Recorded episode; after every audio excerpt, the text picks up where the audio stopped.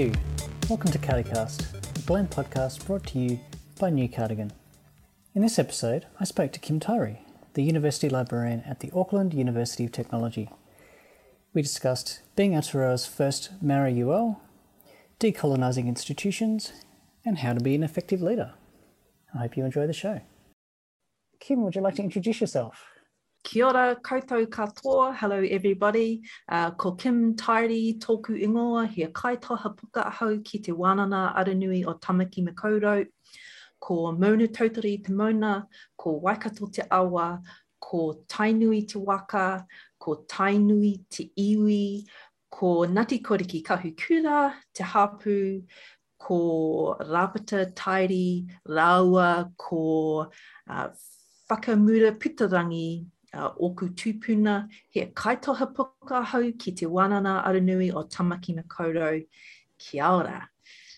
Would you like me to translate, Hugh? Yes, please. um, so what I did was I just introduced myself, and as a Maori person, when we introduce ourselves, we connect ourselves by whakapapa or genealogy to others. So I said basically my ancestors are from the Waikato, which is kind of south from Auckland, where I live now, and that the other thing that's really important to us is our connection to the whenua or the land. So I mentioned the name of our mountain, our river, the waka or canoe that our ancestors uh, travelled to Aotearoa on, and that I am the uh, Kaitoha Puka um, or University Librarian at AUT. Fantastic. What a wonderful introduction. Thank you, Kim. So, as you said, uh, you are indeed the University Librarian at AUT, but you weren't born as a university librarian. surprise to me. I mean, I, th- I think you were born to be a university librarian, but you uh, didn't emerge from the womb as a, as a university librarian. So, could you tell our listeners a little bit about your career and how you came to be the university librarian at AUT? Like many librarians, I was actually a library monitor when I was at high school. I had a nice little badge uh, that had library monitor on it, and uh, libraries have always been one of those safe places for me. But I didn't consider it as a career. I tried a few things actually. I started nursing, started an arts degree, and none of those felt right. And then I had two small children, and I thought, I really need to find something to do with my life. And I stumbled across the library technician course, so the diploma in information, library and information technology. And I did that, and I found that I actually really loved it. Like it just seemed like the perfect fit, the skill set. Like you get to kind of do nerdy technical things and work with people. And at the beginning of my career was kind of like the internet was just really taking off. So, you know, I used to like coding and all those exciting things. And it was like the frontier. We really did in libraries at that time feel like pioneers.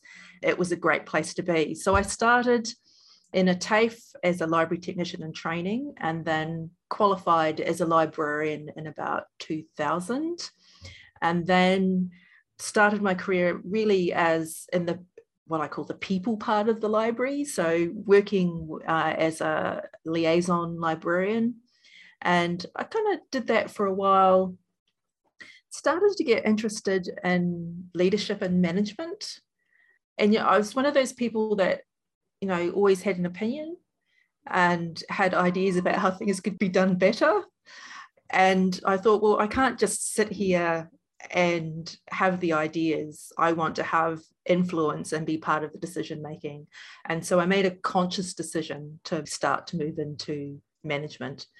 And that kind of led to, you know, team leader roles, eventually running campuses, and then I moved into senior leadership and along you know along that journey i had really great mentors.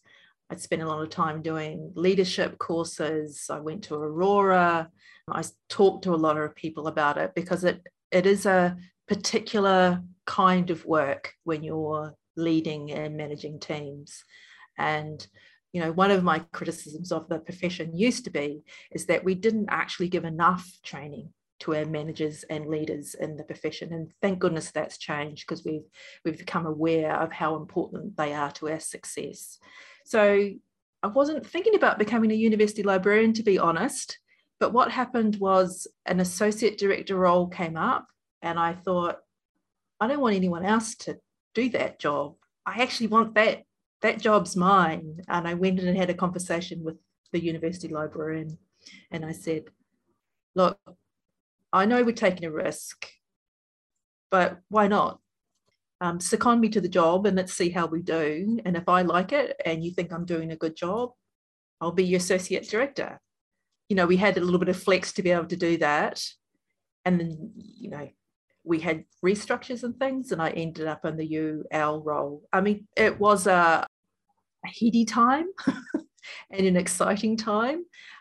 And it, it's something that I'm really proud of being a university librarian and leading libraries at this particular time in uh, history. It's an exciting time in education. That is a wonderful sketch of your career, Kim. You've left lots of things out that I know about, but I won't won't press you on that too much.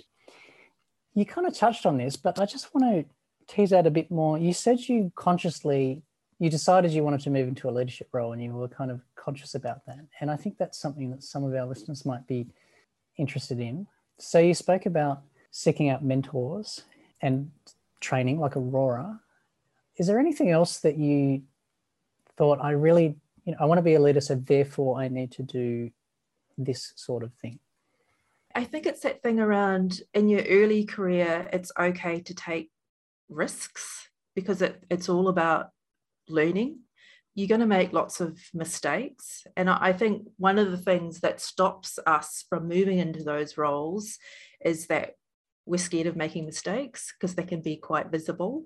Uh, and I've made heaps of them and still continue to and that's where i get my best learning from is making kind of quite visible silly mistakes in my career i've always found that most of my mentors have been women and that just happens to be the case i'm really drawn to strong women who are doing kick-ass jobs and you know in terms of senior leadership in higher education there are still less women in those roles. And so there's certainly a lot to learn from women who have managed to navigate their careers and to move into leadership roles. And I, I think it's that thing around, I mean, we talk about it a lot, uh, particularly in Australia and here too, is that lifelong journey. There's always something to learn about leadership. I tend to cherry pick a bit in terms of leadership styles and approaches. Like I, I really connect with, and the servant leadership style resonates with me because I believe that we are in service of our communities and that we we look after our people and then our people will look after the community. And so i kind of see my job as more of a like a facilitator and a conductor. And you know like that's learnt and i'm always learning more about what works and what doesn't. I've only once had a like a professional career coach and that was quite enjoyable. And that was when i was at that ad thinking about going the next level which some you know like it can seem like a huge jump for people.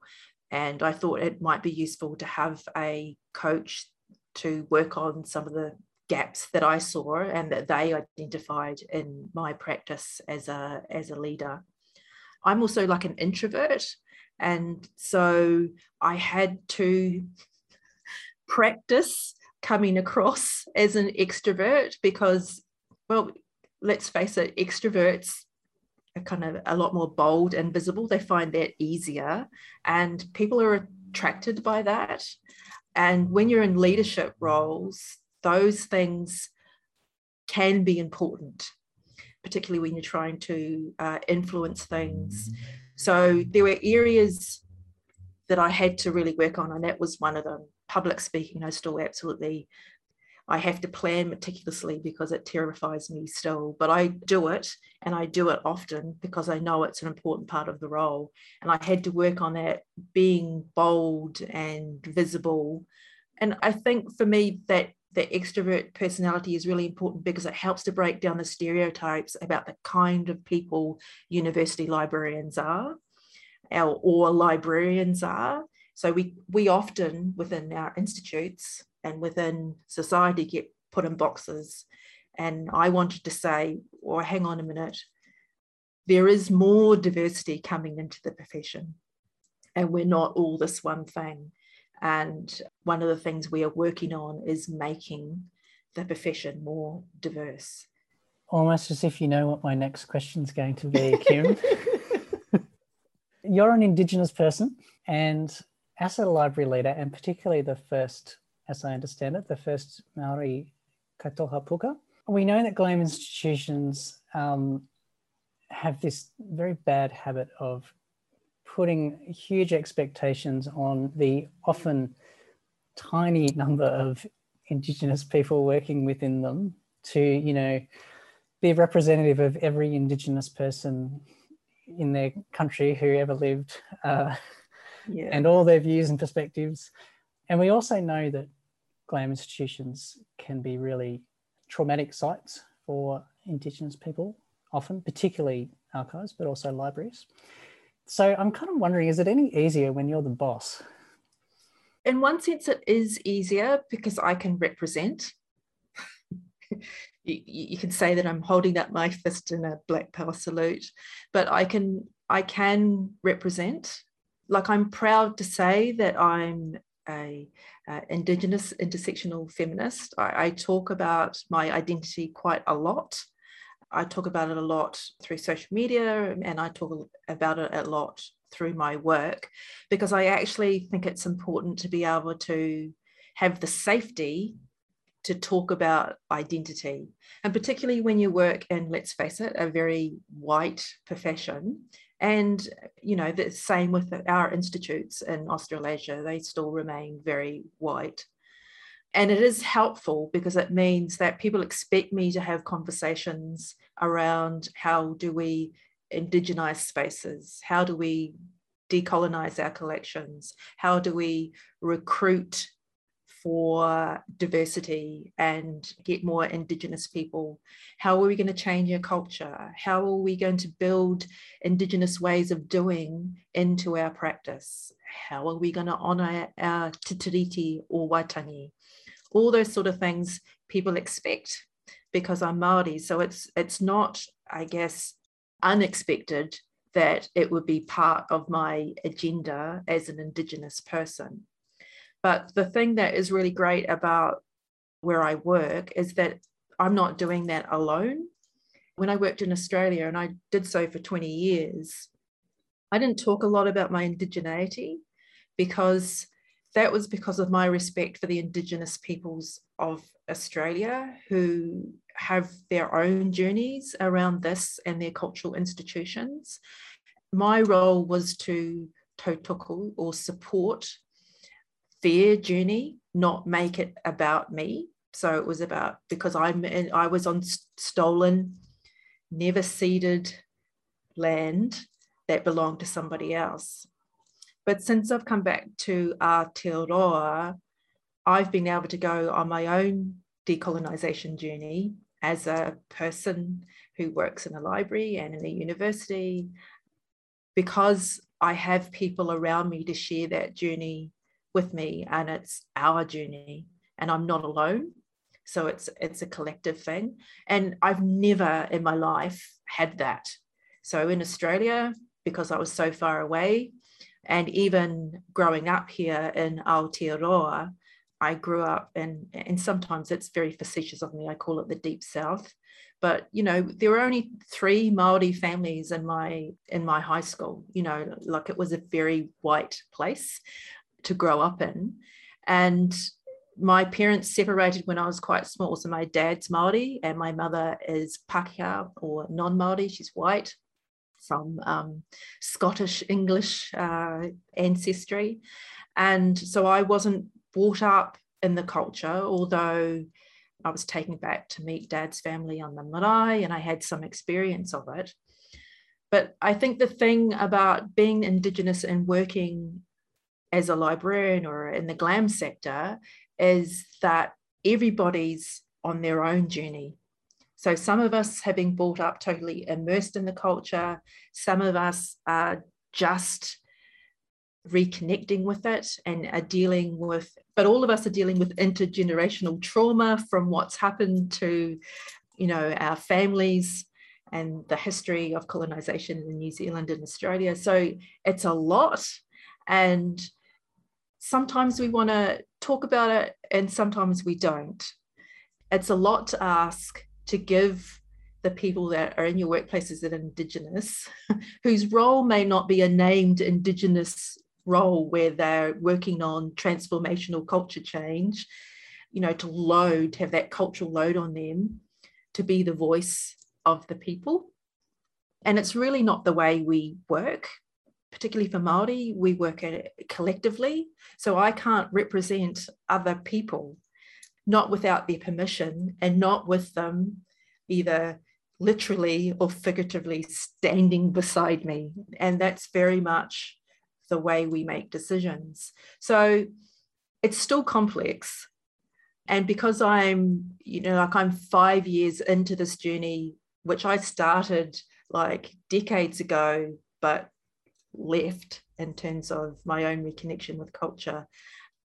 You know, I'm learning all the time, but it's a journey that I'm really fortunate that that we've got um, 8% of our staff, which isn't a lot in the library, are actually Māori. You know, there's an amazing breadth of knowledge and experience, and I learn off those people. I'm really fortunate that within the university and the broader university, there are amazing people who I can learn from. Uh, and the thing is that, you know, we operate by reciprocity. So, in terms of what we take from each other as indigenous people we we need to give back. We need to give back to the community. And so one of the things that you'll find is it can be quite difficult for indigenous colleagues to say no.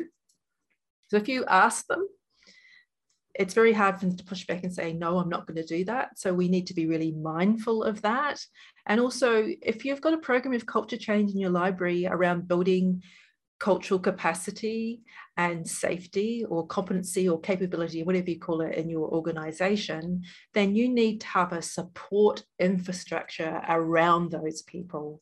It's not fair to just have one person being responsible for that change in your division, particularly because that's not the way we want to operate. We want to operate collectively and involve everybody. It's big, it's so big, Hugh. It's um, and I feel that, but I know that I'm not on this journey alone and that I'm surrounded by people that want all of us to succeed. The thing about this work and being Indigenous and trying to indigenize your libraries is that by doing that, you can enhance the kind of mana the, the self esteem, the authority, the autonomy, the connection of not only the Indigenous people, but everyone around you. It's mana enhancing work. So even when it does get hard for people, that's what I keep coming back. It's about lifting up everybody's voices. Thank you. What an excellent answer. What I'm hearing is it probably doesn't make it any easier for you, but um, it must be rewarding and kind of exciting for your team and your staff, I think, to have have a leader who's thinking about all these things and understands what what are the things that you need to consider. I mean, I think one of the hardest things is that, you know, for a lot of our institutions recently, we're producing frameworks, cultural frameworks, and and looking at how to build capacity in our organizations, but taking that rhetoric and that good intention off the page and making it real and action like that's the hard bit.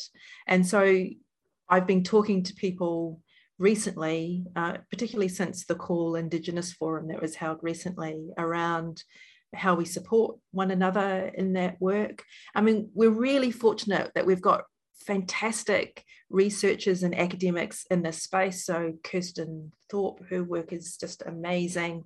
Spencer Lilly at Victoria University. You know, there is starting to build this body of knowledge around GLAM sectors in particular and how we can address this. And look, and I think back to the amazing work that Molly Joseph and her team were doing at um, the State Library of New South Wales with Aboriginal communities, where it's about true partnership.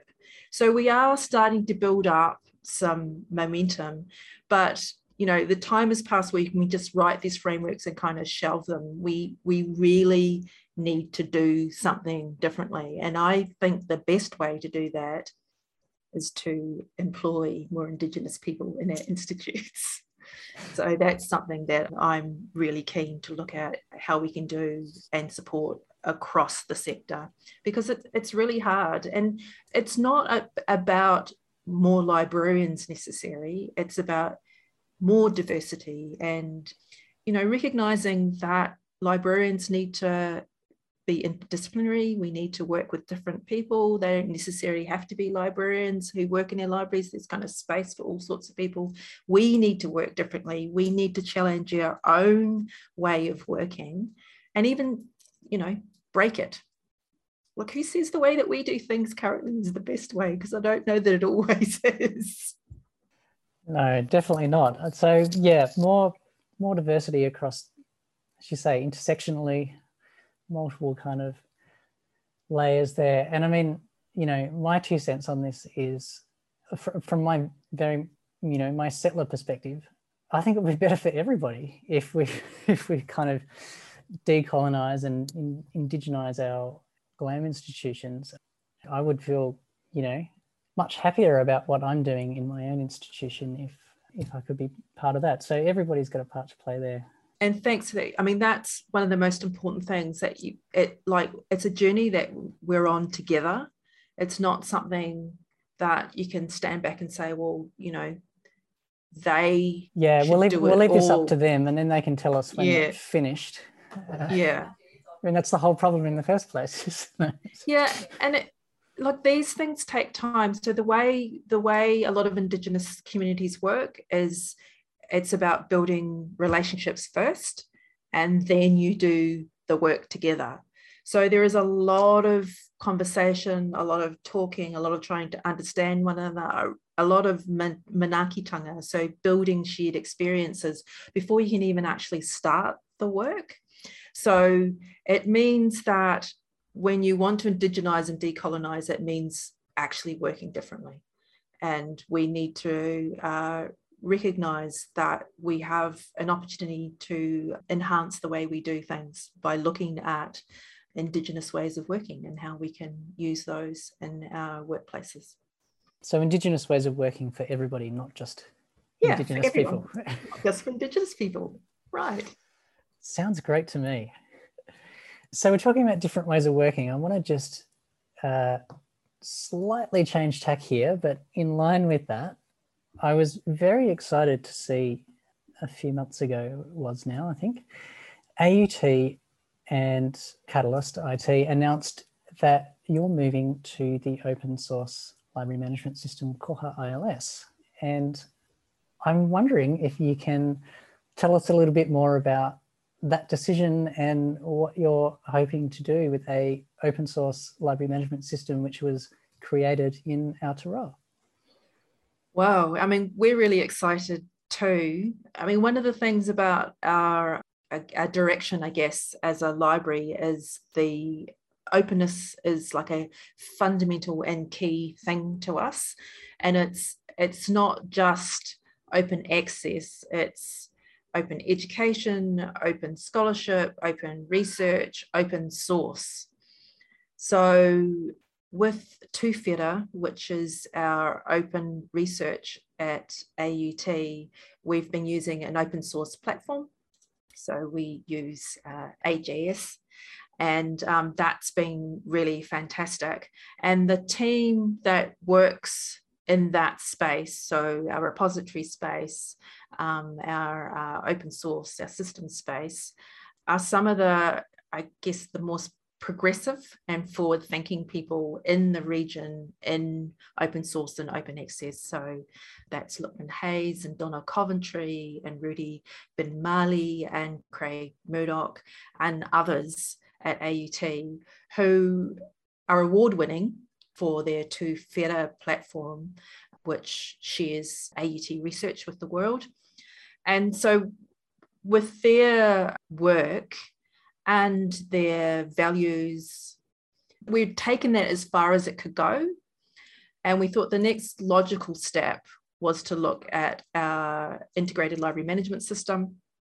We were like AUT was ready to go open source last time we were in the market for an integrated library management system, but the rest of the world wasn't quite ready for it yet, as in our community.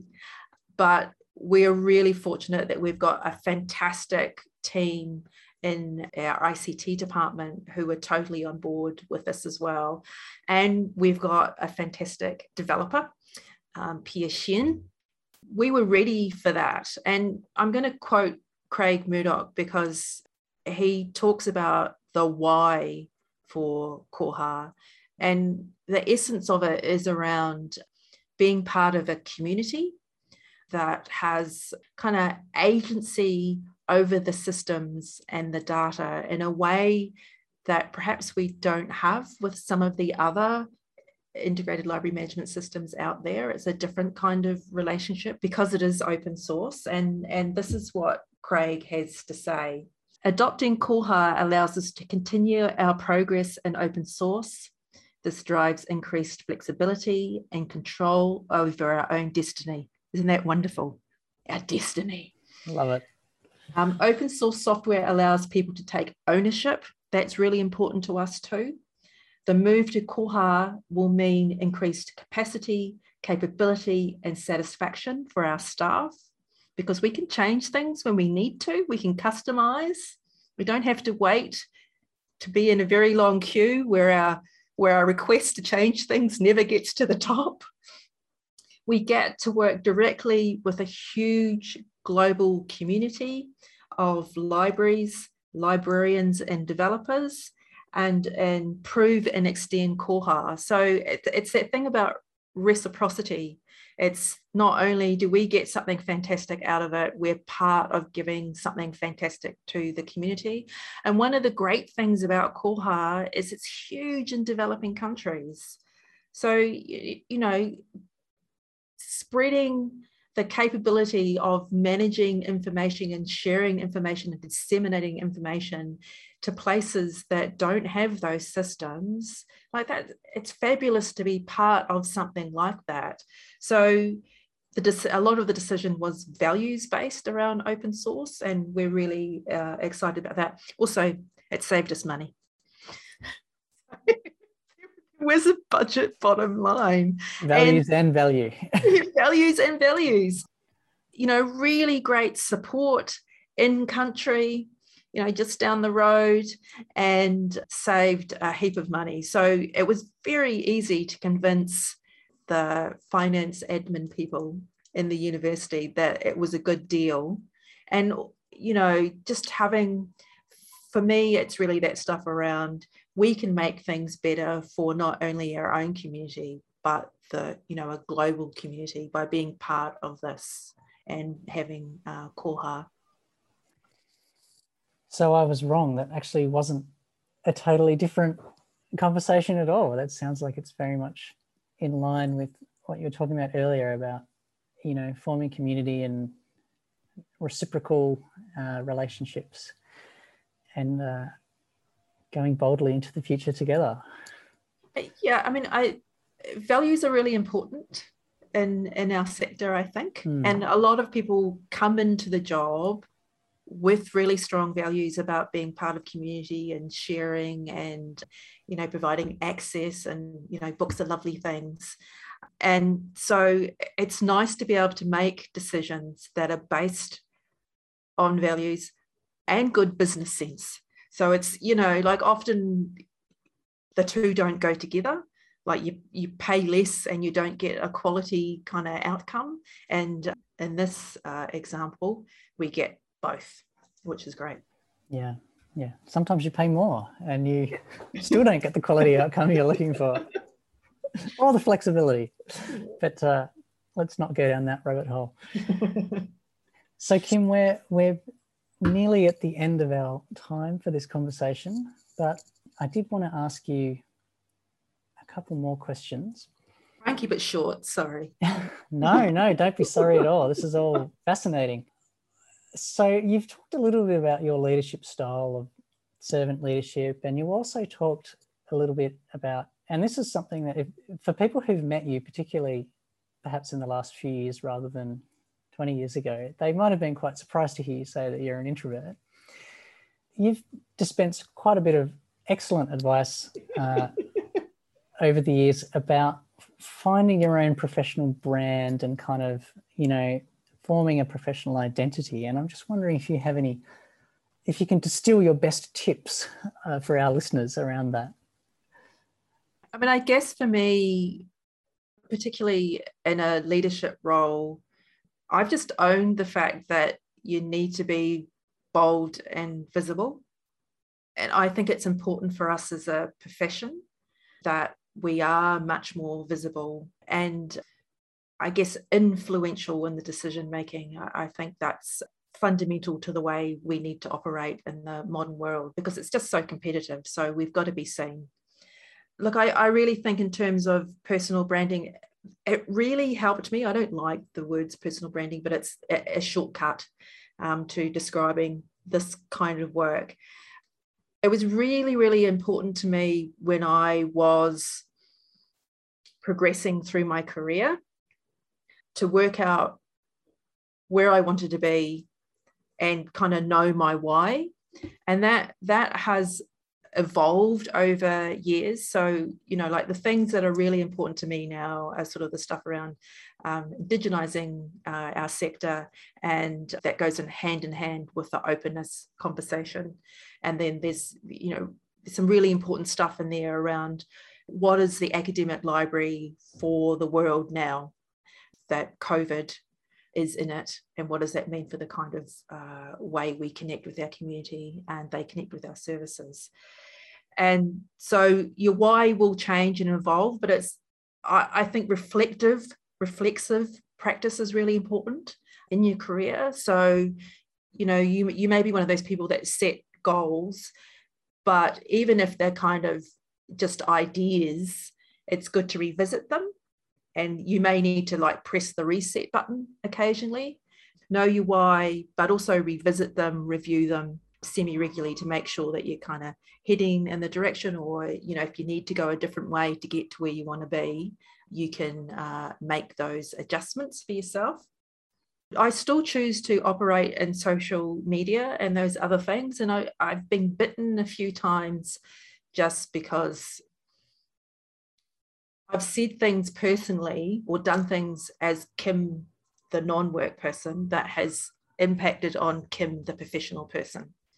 And, you know, because I am visible, and then if people think it's inappropriate because um, I'm a, a, senior leader uh, in my organization, they will say so. And then it, that sort of stuff comes back to me. And you've got to recognize that when you're operating visibly and publicly and people know about where you work, that you've got to be mindful about how you operate. I really think of social media as performative spaces. So, you know, how I talked about being extroverted, I'm definitely taller and much more extroverted and way more fashionable and good looking on social media than I am in real life. So I play up on that in Aotearoa um, because we're so small as a country and it's like you feel like you're only two or three degrees from anybody. I'm quite out there in that space and I love it because I've carefully curated it, but also curated my followers and the kind of interactions that I have. So I tend to be, you know, positive, upbeat, and people are quite responsive to that. And I like I like to look on the bright side of life because there are a lot of people whose role in society is the critical conscience. And they do that really well. And they do that from a space where they're informed and they're knowledgeable and it's evidence based. And I don't need to do that. If they're doing that well, I can lift them up and lift their voices and share them rather than trying to operate in that space. So you you don't need to be all things to all people. Kind of choose your lane and see how that works for you. And I've kind of chosen, look at me, my outfit looks good. And did you know about Open Access Week? You know, that's that sort of thing. And it works. And I've had lots of opportunities because of that. And then I guess you've got to actively manage um, I talked about curation. Like it, it may seem slightly, you know, manipulative to curate everything, but when you're in opened public spaces, you do need to be mindful of that and how you operate. Now, I know a lot of people who were very active in social media 10 years ago and have chosen, you know, that's not their thing and they are in spaces where they get the kind of engagement that they want. I'm fortunate that i still get the kind of engagement that i want but you know i've almost stopped looking for the next thing but i'm always hopeful that there are platforms that are not run by big global conglomerates that make lots and lots of money and use our data for nefarious purposes. I'm always hopeful that that's a thing that there will be alternatives where you can get the same level engagement, but there's much more safety and diversity. And I look for those spaces, but they haven't kind of eventuated for me yet. But what still happens is that thing around find your people, find your communities of practice, find your personal learning networks, and then your brand will just kind of happen because you'll be associated with all these really cool, amazing people. And that's kind of what I do. It's kind of like I just piggyback along on these amazing people that I share my world with. They do all the awesome stuff, and I just go, look at them. And then people think I'm wonderful by association. Emma's um, just let you into our secret. Um, this is why we invited her onto the podcast so that New Cardigan can look more impressive by associating ourselves with Kim Tairi oh well me associating myself with you like i remember being around at the first meeting so like it's so awesome to see that what new cardigan has evolved into. And i you know like it, it's nice to have diverse and alternative voices in our sector and that's what new cardigan is. So you should be really proud of the space that you continue to hold and you know we need more of it well, thank you. That's very kind. It's uh, certainly what we're trying to do. And it's been a little bit difficult in recent times with our COVID situation, but we're doing our best. Well, look, Kim, you're a very busy university librarian, so I probably shouldn't take up any more of your time. But thank you so much for joining us on cardiCast. Yes, thank you. Ngā mihi nui ki a koutou katoa. Thank you very much for having me. I um, feel privileged to be uh, one of the Cardi castees is that a thing? it is. It is now. The, you are. You're part of the cardiCast. that was Kim Tairi, University Librarian at AUT, speaking to me, Hugh Rundle. Thanks for listening, folks. If you'd like to get in touch with New Cardigan, you can find us on Twitter, Instagram, and Facebook, or at our website, newcardigan.org. We hope you've enjoyed the episode. Please remember to keep an ear out for more cardiCasts. Check out our website for events merchandise, news, and more. And remember, folks, JFDI.